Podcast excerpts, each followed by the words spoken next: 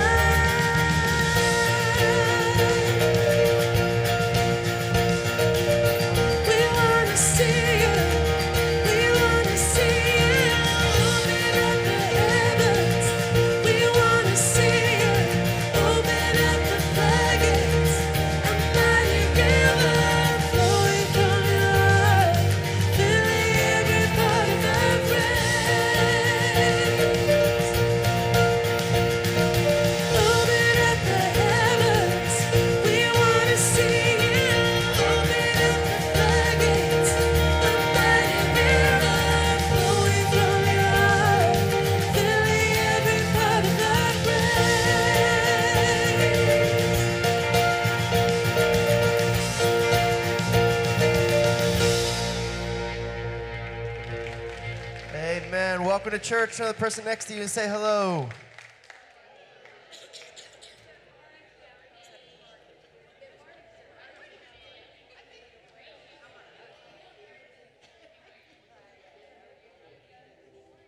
Everybody feeling good this morning?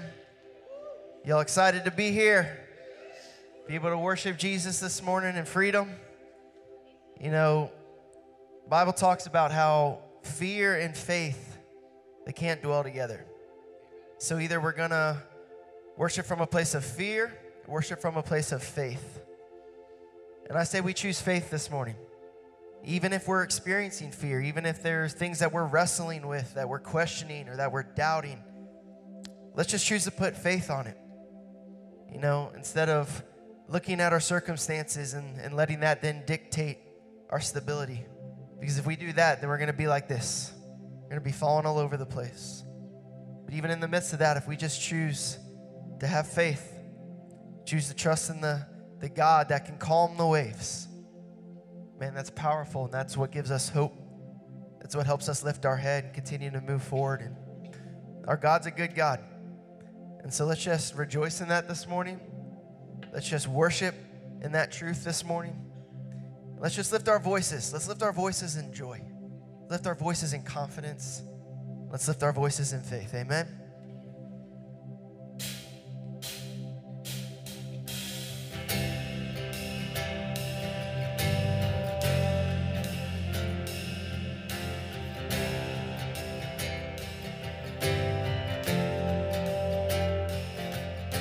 The darkness tries to roll over my bones. The sorrow comes to steal the joy out.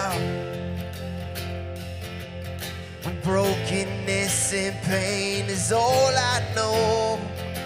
No, I won't be shaken. No, I won't be shaken. Cause my faith doesn't stand a chance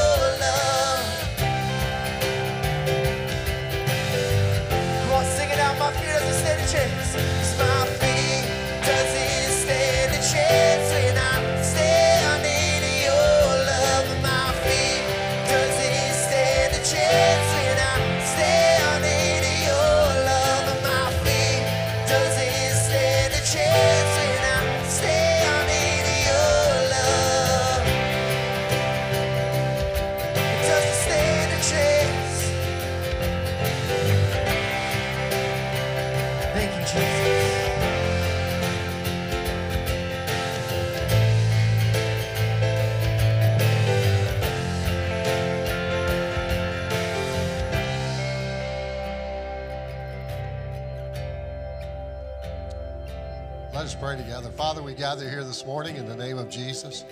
We gather here thanking you, Lord, for your wonderful gift of love and salvation, Father.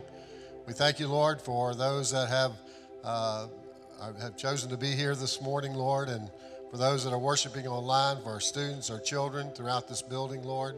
We pray your Holy Spirit would just fall fresh and new upon us, Lord. I pray if there be those among us who are discouraged, Lord, that this would be an encouraging time, Father, for each one. If those are going through uh, difficult times, health wise or otherwise, God, that you would wrap your loving arms of love and care around each one. We thank you, Father, so much for this opportunity. We pray your blessings upon Gay as she speaks to us today, and we pray your anointing. And God, that you would open our hearts to hear and receive all that you have for us. Father, we're thankful today, and we uh, just love you and want to praise you and thank you for all your good and wonderful gifts. In Jesus' name, amen. Amen. Welcome to church. Have a seat. We're glad that you're here today. Appreciate you coming out. Uh, we'd like for you to start off today by checking in on Facebook.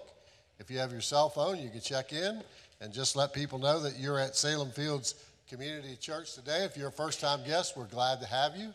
And we uh, just pray, or we just uh, invite you to go out to the table. First time guests, pick up a small gift that we have for all of our guests, and we'd love for you to do that. Connection card is in your program. If everyone could fill that out, that would be helpful.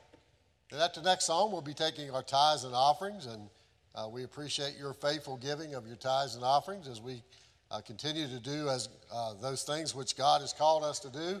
We can only do that because you're faithful in your giving, and we appreciate that. And there's many ways you can give, and most of you know that, but they're on the screen there, and we uh, invite you to give with a cheerful heart today, knowing God uh, loves a cheerful giver. Our celebration services tonight at six. Our celebration service is a time we gather as a church and we do baptisms, baby dedications, and uh, we uh, do praise and worship, testimonies, and just uh, celebrate all the things that God has done at Salem Fields over the last few months. Membership class next Sunday at 1 o'clock if you want to know more about Salem Fields or maybe even consider joining this uh, body of believers here. Uh, you can do that and get all the information about Salem Fields that you would need to have to make that decision. See, uh, Coming up April 12th is our Secret Keeper Girl event. That's an event for uh, geared toward moms and their daughters, and uh, you can read more about that. Even dads, if you uh, have a daughter and you need to bring your daughter, that's fine as well. We also need volunteers, and you can sign up out in the lobby at the table there. On April 13th and 14th, Roddy Chong will be with us. Roddy is a world now world renowned violinist, and he plays for Trans Siberian Orchestra and he's been touring with them for several years. It's going to be an exciting Sunday, and uh, it'd be a great time for you to invite a friend uh, that doesn't go to church to join you as we um, as we have that great day on the 13th and 14th. He's also a great speaker, and he'll be speaking on Palm Sunday uh, here as well. Our Easter events, you can see those listed on the card in your program.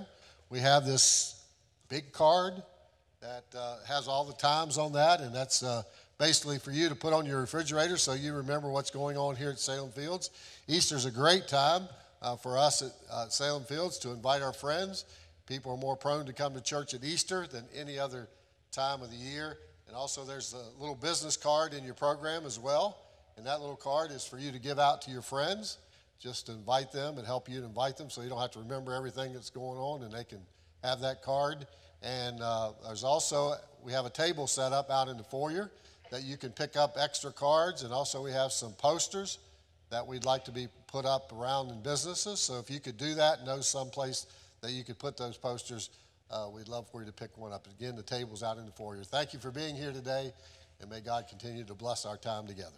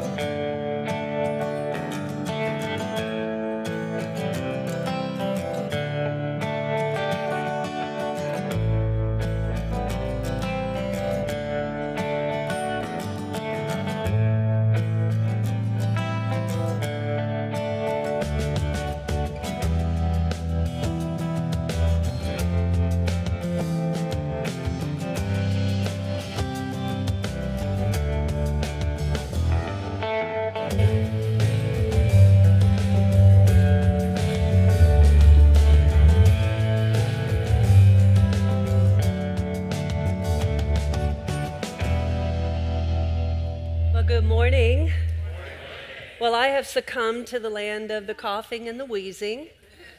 So, uh, Buddy shared the love with me, and we all went downhill from there. But uh, I'm on the mend. I mean, compared to where I was last week this time, I'm really thankful to the Lord that He heals bodies, right? He does. And so I've got everything in place. I've got Tim back there. If I start coughing, he's going to mute me out.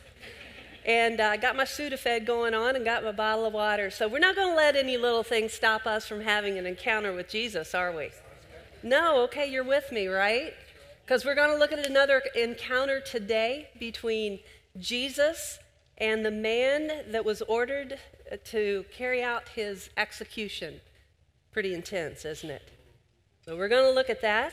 And, uh, you know, through this encounter series, I always try to open my heart, Lord, what do you want me to see? And one of the strong themes that I've seen in this series and these encounters that we've been looking at with Jesus is that Jesus would always cut through when he was encountering someone, talking with someone, he'd see the real person. You know, in our world today, we tend to get hung up on labels and, you know, gender and all kinds of different things, but Jesus didn't do that. He'd look at a person and he would see who they really are. And he would see their flaws, he'd see their strengths, and he didn't judge them by that at all.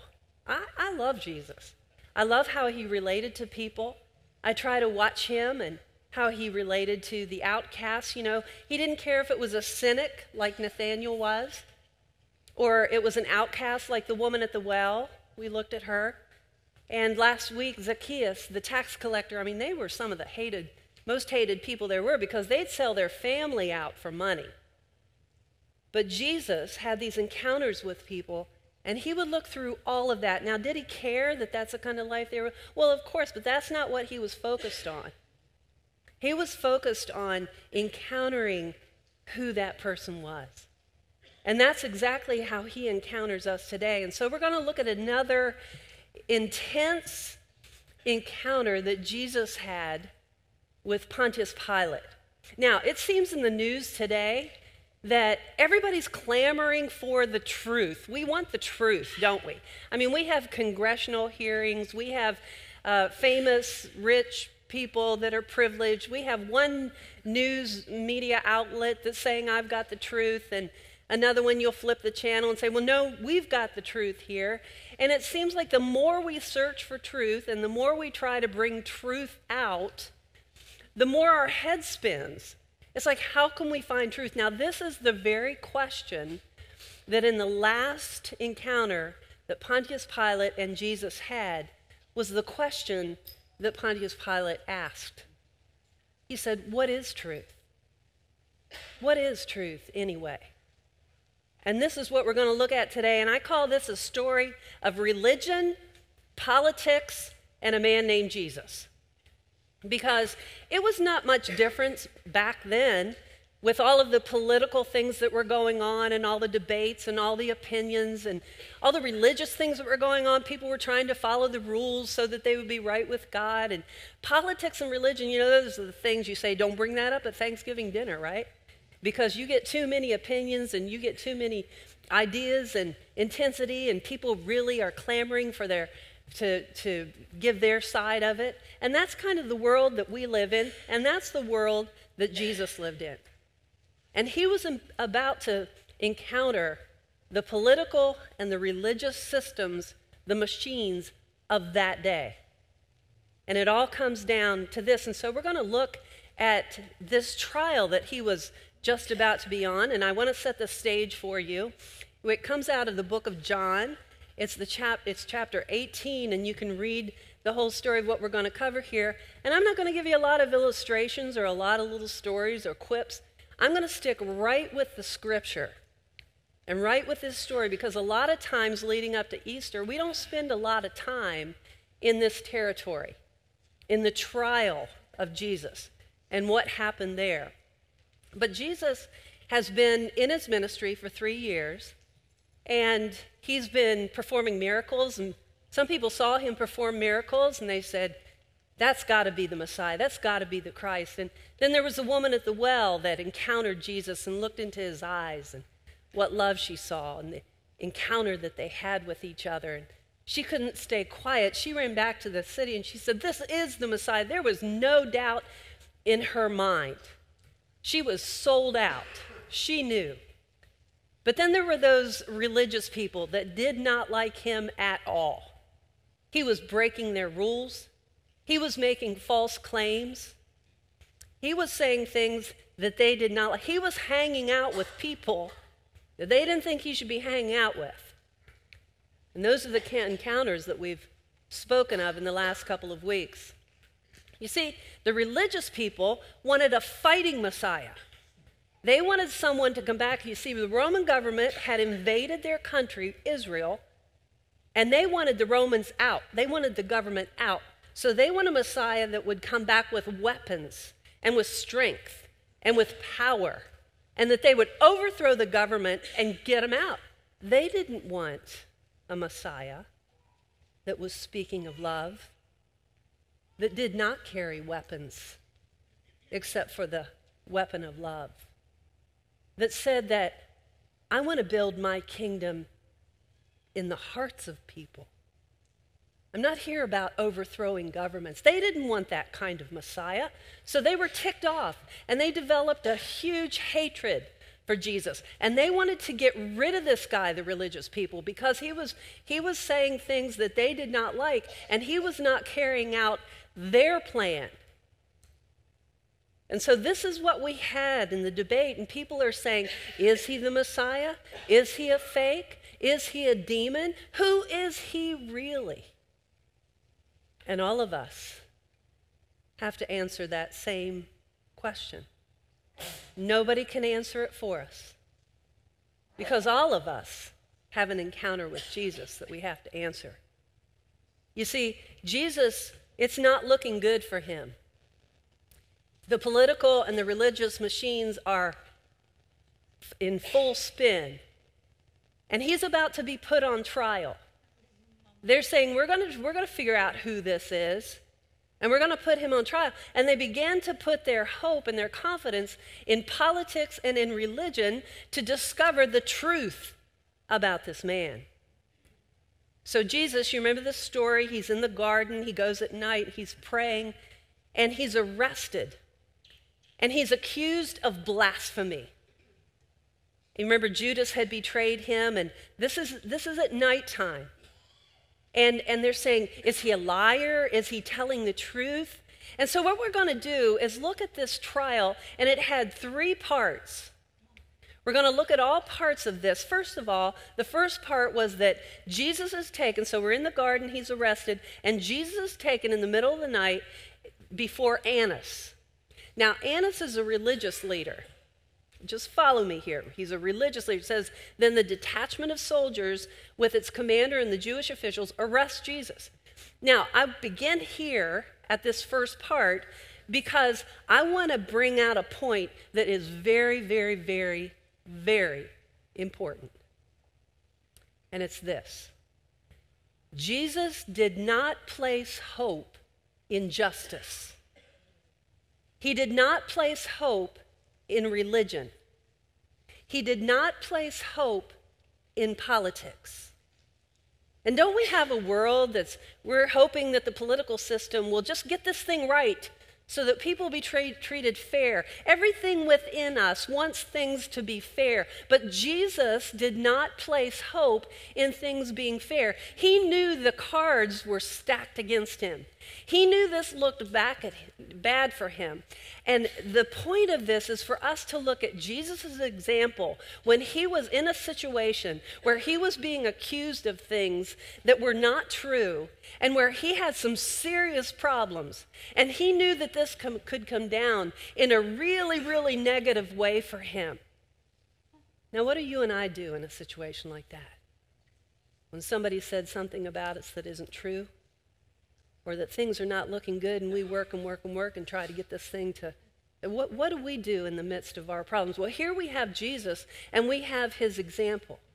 You see jesus knew that politics and religion did not operate by truth or fairness. It couldn't. I mean you can try and try and try and try to get those religion and politics to find the truth, but you will always have a little margin of error that you will not know and you can't get out. And it doesn't even operate that way anymore. So, Jesus, here he is, taken at night. Already the religious leaders are breaking their own rules because you're not supposed to do this. They take him and they, they, they put him before Annas, who's a religious leader, in the middle of the night because they're trying to get this, this uh, evidence against him so that they can do away with this guy. And he knew that it was bad. Now, Annas is the religious leader that was making money off of the money changers that were in the temple. You remember that story? How the money changers were there and they were selling the doves and they were cheating people out of money to go in and give their sacrifices before God.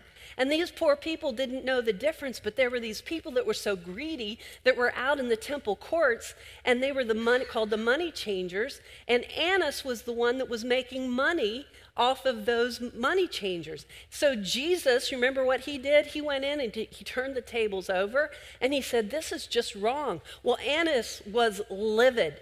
He did not like this guy because Jesus was exposing him for who he was. And now Jesus is brought before this man. Do you really think that Jesus expected this man to be fair? He knew it was, he knew the cards were stacked against him. See, Jesus had a higher purpose than justice. It was truth. It was truth. And here's how he did that. And what an example to us. It says in Hebrews, who for the joy set before him endured the cross. You see, he didn't say, God, I can't do this. I'm out of here. He knew what was coming up. He knew this was not fair. He knew this was not just. He knew he was not going to get uh, fairness before the religious leaders or before the political leaders. But here's our example scorning the shame and set down at the right hand of the throne of God.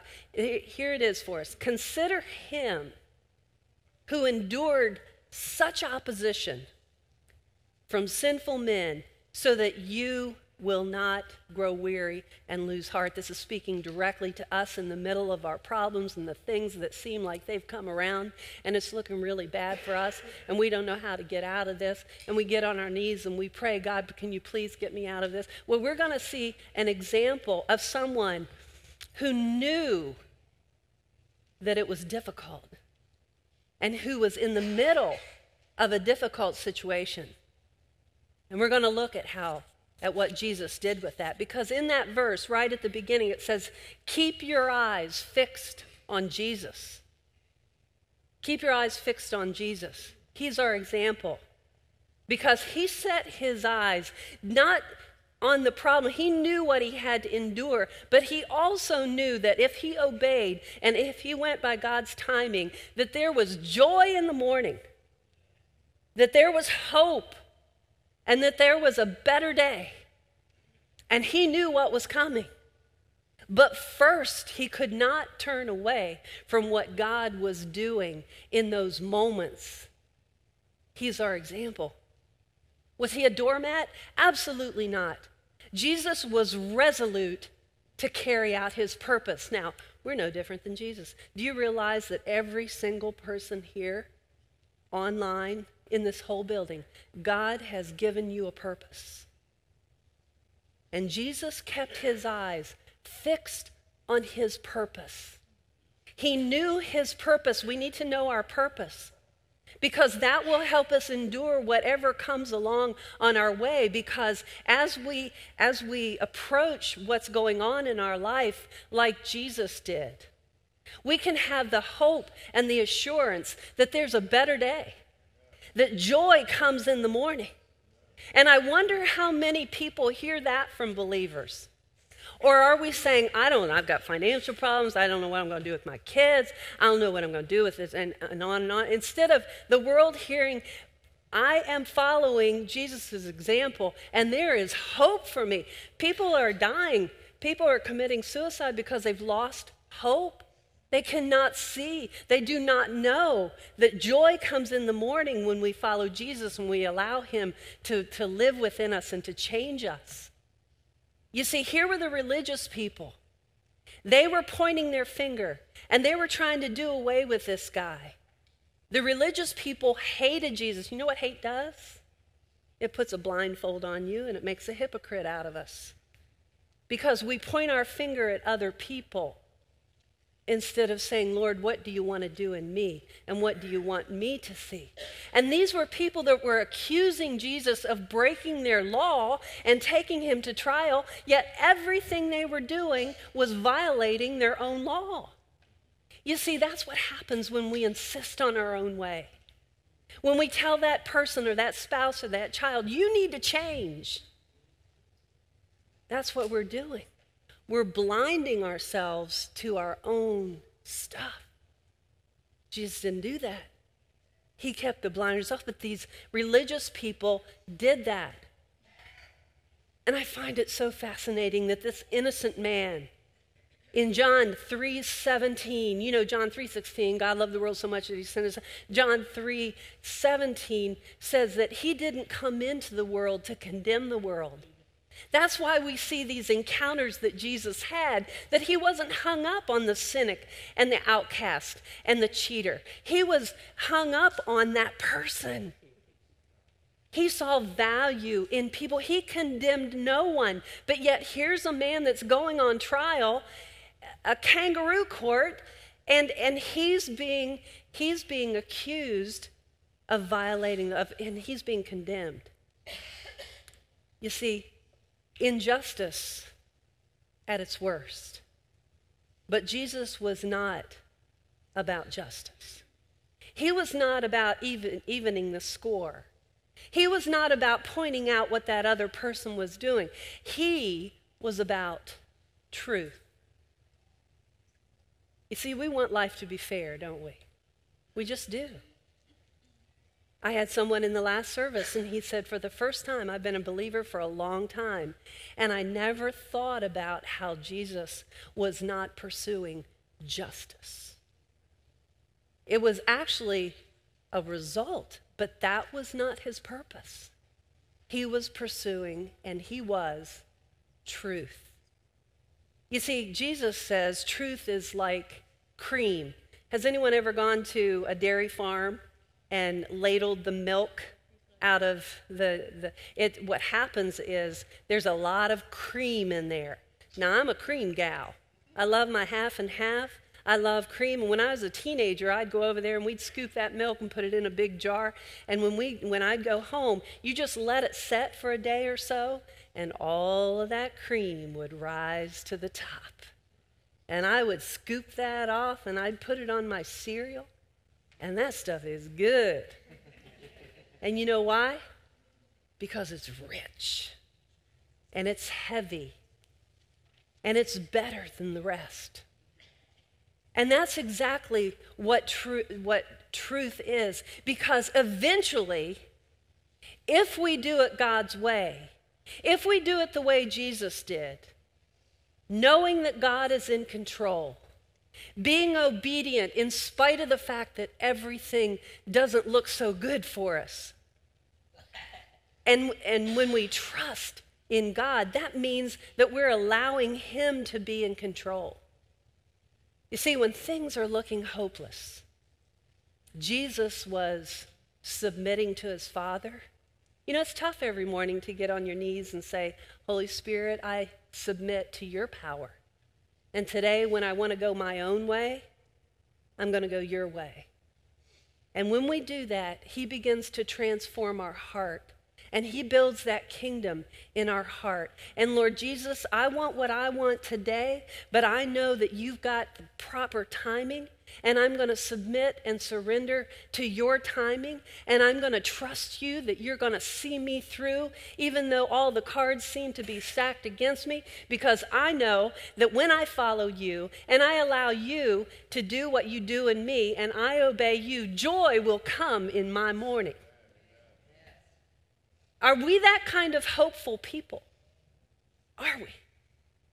Because there's a huge personal cost. A huge personal cost. And Pilate really didn't have what it takes to pay that price. You see, that first part was the illegal part of this process. There was nothing legal about it. You weren't supposed to take somebody, this was the meeting before the meeting. You weren't supposed to take somebody in the middle of the night before a religious leader. And so we get to part two of this trial. The next morning, Jesus is taken before Caiaphas. Now, this is another religious high priest, and this is the official one. Now we're going to do it officially. We did it behind the scenes, but let's do it officially. And it says, Those who arrested Jesus took him to Caiaphas, the high priest, and the teachers of the law. It's like before the Sanhedrin, which was like our Supreme Court. So they're getting really legal on us. And, and the religious people are saying this, and next morning, they, they're going to interrogate him, and they're going to officially charge charge Jesus because they've got to find some evidence against this guy to get him out of here. He was not going along with their plan. And they couldn't find, uh, you know, I, I thought, what would this look like in our day? Well, it would kind of look like this. That's a high priest. That's a religious person. And that kind of brings us into wonder what it would have been like for Jesus to be in front of the Pope. Well, Caiaphas stood in that position. And Caiaphas said to Jesus, he just asked him point blank, Are you the Christ? And Jesus said, Yes, it is as you say. Well, he was livid. Are you kidding me? This is blasphemy. You're trying to tell me that you're God? Well, you're not carrying out anything that we, we want you to carry out. They were, they were so upset, and what did they do? They said he's worthy of death, and, they, and then they spit in his face and they struck him with their fists. Now, this religious people want this man gone. They couldn't, but they couldn't put him to death. They, they, they didn't know what to do with him. They wanted him executed, they wanted him gone, but they couldn't put him to death. But they knew that the Roman government could. So we've got the religious people, it's not working for them, it's not working out the way they want it to, and so they say, Let me see, how can we get him under the Roman rule? Because if we get him there, they can bring the death penalty, they can execute because they couldn't do anything about blasphemy or Jewish law. So they, they had to pass him off, and they're saying, Who can we use? Next up, the encounter of the hour. Pontius Pilate, the Roman governor, part three of the plan. Pontius Pilate, the Roman governor, encounters Jesus. Now, Caiaphas had found this three strike legal position to send Jesus to the political people. He said to, to the political people, he said, number one, this guy says he's a king. Well, that totally violates your government.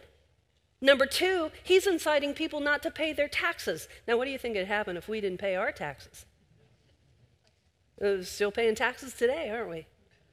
And what do you think it happened? And, and that violated the government. And number three, he's a revolutionary. All three of those, strike three, you're out. The government can execute a person for that.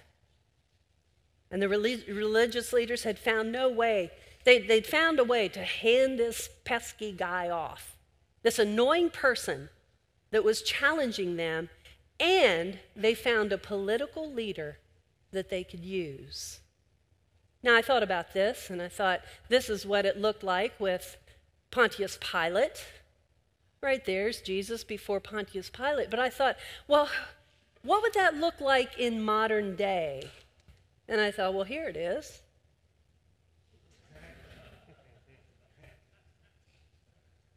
That's our governor. Pontius Pilate was a governor of a little territory inside of Israel. It's about the size of Connecticut. Doesn't that put an interesting little spin on it? Well, let's take it back to. We, we can't handle that too long. Let's take it back to Pontius Pilate.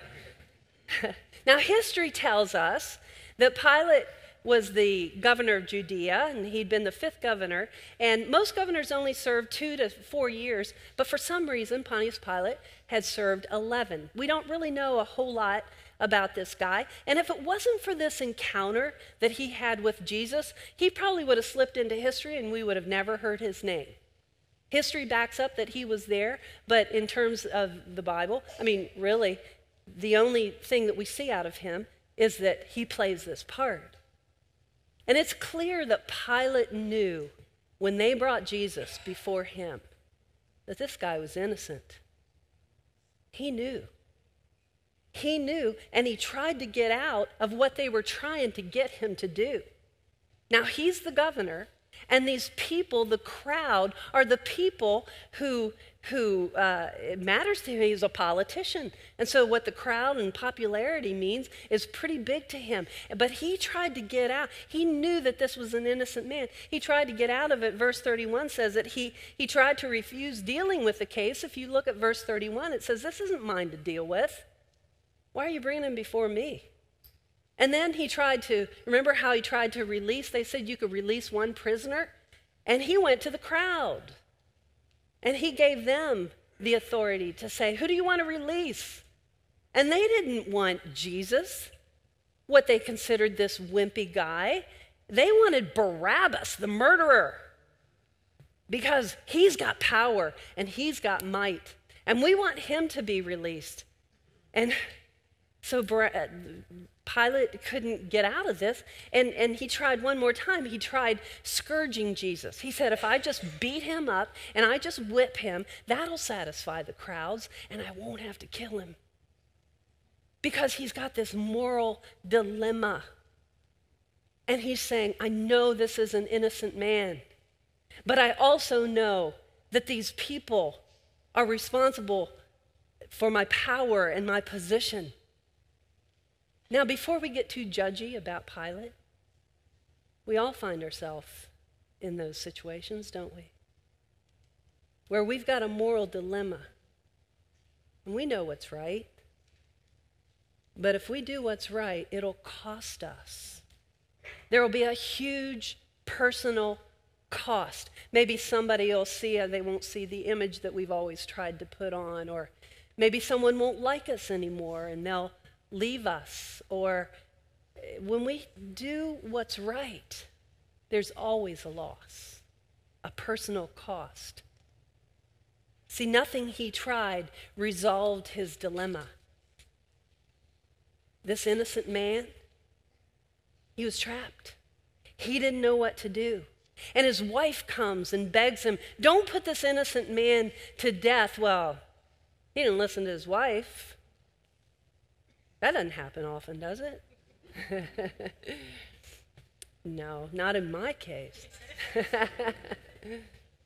but here's the thing if he stood up to this evil plan of the religious people, he was going to lose their support. He is a politician. And this is Pilate's trap. Now, we have to understand Pilate's history and what led to this internal struggle because I think a lot of us might relate to where Pilate came from.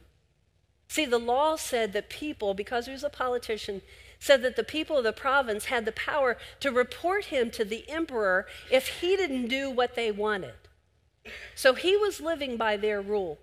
And they said, Pilate, if you if you let him go, you're no friend of Caesar's and we're going to report you. And they said, You either execute Jesus or we're going to report you and you're going to lose your power. You're going to lose your position. And therein lies the dilemma. That's, he realized what he was going to lose. And standing before this innocent man, Pilate had a secret past that he'd never talked about, that he didn't want anyone to know about. And if you read about it, you'll begin to see, and you see shame and fear were what were so powerful that he was willing to compromise what he knew was right. He'd rather compromise and kill an innocent man than for anybody to know what was going on inside of him to release that fear and shame. Now let's contrast that with Peter. Remember Peter and how he let Jesus down? Jesus said that you'll deny me three times. And you know what Peter did? He did. But he came back and he said, I have failed. I have failed. And he confessed that to the Lord. And you know what Jesus did when he confessed that? He looked at Peter and he said, Peter, I will build my church on you. He cut straight through it. One man would not confess the secrets that he was carrying. The other man confessed, and Jesus looked at him and he said, You are my child. Both were his child. But one had decided, and, and, and I can tell you this that our unconfessed, unresolved, hidden past will make us a coward. The last haunting exchange between Pilate and Jesus Truth is right there, right in front of Pilate, available to him completely. And the question is how will Pilate respond? Because you see, we can know the truth, but the true test of our character and our motives is how do we respond? And nobody can answer that for us but us personally. And Jesus said, You're right. I'm saying that I'm a king. In fact, this is the reason that I was born. I was born to testify to truth. Everyone on the side of truth will listen to Jesus. And Pilate said, What is truth? And the world is still asking the same question today. And we're still trying to find it in religion and politics and anything else other than a man named Jesus. You see, Pilate knew the truth. We can know the truth. We can say, yes, I believe Jesus was the Son of God. I believe that he died and rose again. Pilate, Pilate believed, but Pilate buckled. He was willing to bring harm to others, to an innocent man, to protect himself. How often do we do that in our own lives? That we're in that moment. We know the right thing, but we buckle. And like I say, before we get too judgy with Pilate, we've all been there. We've all failed. The question is are we confessing that? Are we going back to Jesus? Are we allowing Him to remake us and restore us and redeem us? Are we being honest with Him? Or are we just carrying this weight load of unconfessed things in our life? It makes a difference. And when Pilate saw that he was getting nowhere, but that instead an uproar was starting, he really cared about what this crowd said. He took the water, he washed his hands, and he says, This isn't on me. Oh, yeah, it is, Pilate. Because indecision is also a decision.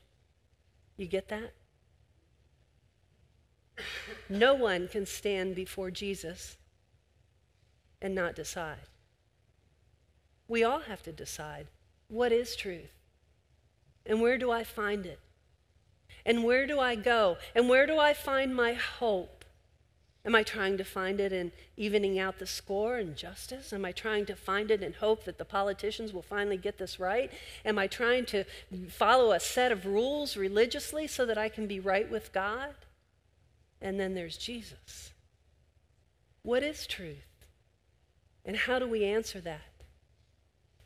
Then there was Jesus and his response. He didn't want the personal cost. He didn't want to go to that cross. You think anyone would? He didn't want to, but he knew there was something worth dying for. Are we that resolute as believers in Jesus Christ? Do we understand our purpose? Do we understand that it's not just our family or there's a higher purpose? Do we have that purpose that we're willing to die for? Jesus is our example, and he did. He said, Please, God, take this away from me. And I don't want to do this. But you know what, God? I know you're in control. I know that I'm under your submission. I know, Lord, that you've got perfect timing. I know that I have to go through this instead of around it or away from it. Jesus was our example, and he had something grander to die for, kind of like the things of God. We need to know what the things of God are. Kind of like to give God's love to all of humanity. That was his purpose. His purpose was truth and to testify to the truth and to come into the world to be a sacrifice like valuing all people. You see, we can't even value people like cynics and people that are doing things to us that we don't like. We cannot love them or turn the other cheek if we can't have Him flowing through us. It's impossible. Humanly, it's impossible. Or like He was willing to die for replacing hate and injustice with God's forgiveness. He did that for us. He died for you and for me. That should be shouting material. When we worship, worshiping at the top of our lungs, if we really grasp. And that's why I wanted to break this down and really kind of look close at what happened in this trial. Two men, one chose personal gain, and one standing in truth at great personal cost. We all get to decide what we do with truth. What is it? Buddy and I watched a documentary, and I'd encourage you to watch it. It's on Netflix. It's about Billy Graham. And it was amazing to me how resolute he was in his purpose.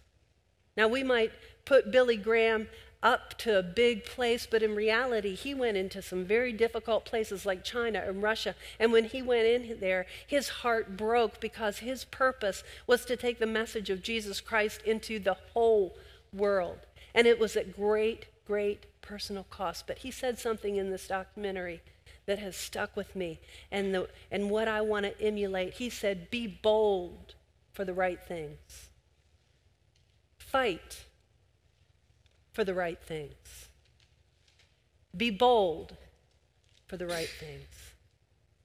So before we judge Pilate, we all have things in our life, things that are hard to stand up to against popular opinion.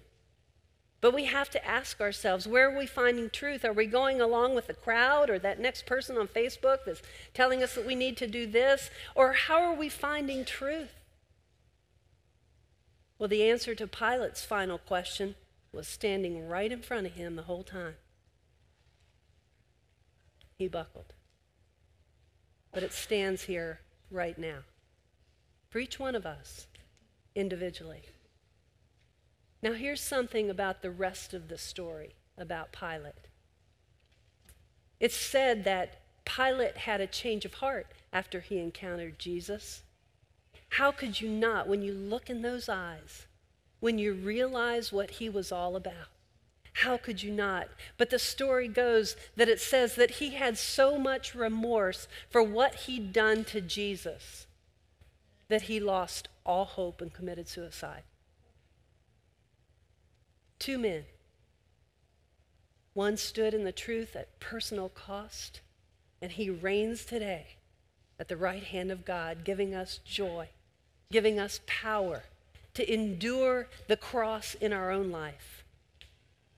We don't know exactly what happened to Pilate, but we do know what happened on Friday morning, April 7th, 30 AD, when a long sequence of events brought an unsuspecting Pilate face to face with God. Just like we are here today. One more time. Jesus stands face to face in an encounter with us. You know what's really, really amazing to me about this? That the very blood that Pilate ordered to be shed from Jesus and to be poured out from Jesus, beaten, is the same blood that reconciled Pilate back to him. Is that incredible? That's love. That's my Jesus. That's my example. That's who I need in those moments of moral dilemma to transform my life into being like him. Who is, what is truth to you? Who do you say Jesus is? Nobody can answer that but you. But the question is even though you know the truth, how will you respond? Let's stand together and worship.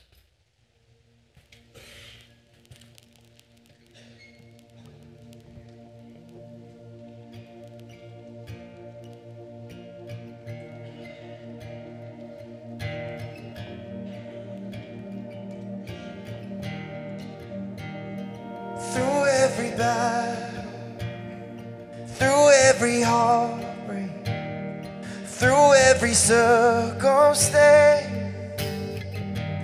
I believe that you are my fortress, you are my portion, you are my hiding place. I believe you are the way the truth, the light. Yes, I believe you are the way, true.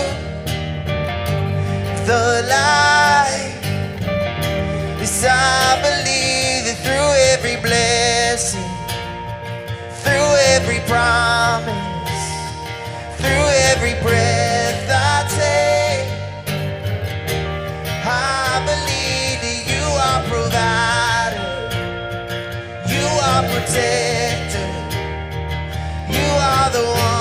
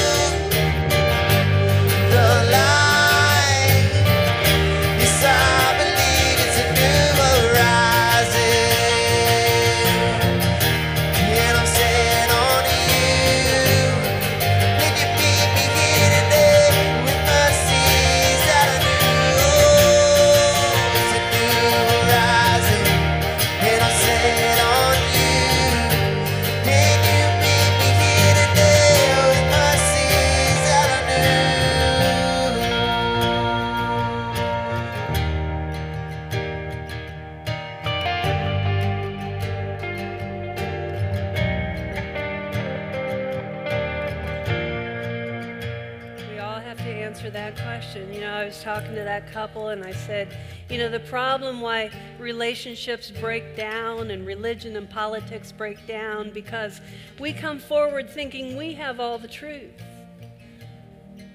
Nobody has all the truth but one. I do know the one that has all the truth. And it's our responsibility to pursue him to pursue truth. It'll humble you. It'll make your relationships better because when you come together, you realize I don't have all the truth here, you don't have all the truth here, but we do have the one between us that does. So let's let's look to him. And we all have to answer that question. You know, Pilate did this, but even his indecision was a decision. Can't stand before Jesus and have an encounter with him without being changed forever. I've met Jesus. I've had an encounter with him and I've never been the same. Has it been easy? No. Have I failed? You better believe I have. But I look in his eyes and I hear his voice, and he reveals truth to me, and he tells me what I need to do to be obedient. And I pursue that, and it blows up in my face, but I go back to him. And that's just my journey with him. Pretty imperfect on my part, but he looks at me and he doesn't look at all those flaws or any of those strengths. He says, Gay, I love you. This is what I did for you. Let's pray. Heavenly Father, we thank you. I thank you personally, God, for what you've done in me. I thank you for the encounters that you've had among us here, the examples that you showed us in your word. And I would just want to offer this morning if you've never had that encounter with Jesus, if you've never opened your heart and said, Jesus, I want you to live in here. I want to learn to know who you are. I want to know this person that doesn't look at all my flaws or even my strengths, that just sees me as a real person. I want that. If you've never had that encounter, I want to offer him to you right now. He's right here. His Holy Spirit. We can't see him like the people in the Bible did, but but we can know that he's here because of his Holy Spirit. If you're like that this morning and you haven't had an encounter with him, would you just raise your hand so that I can pray for you in the final in the in the last prayer that we pray? Thank you. Thank you.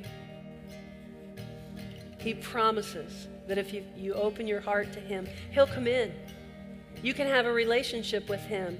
Walk out this journey. Learn to know about Him. Learn to know what it takes to have that kind of relationship with Him. Father, I pray for those that raised their hands.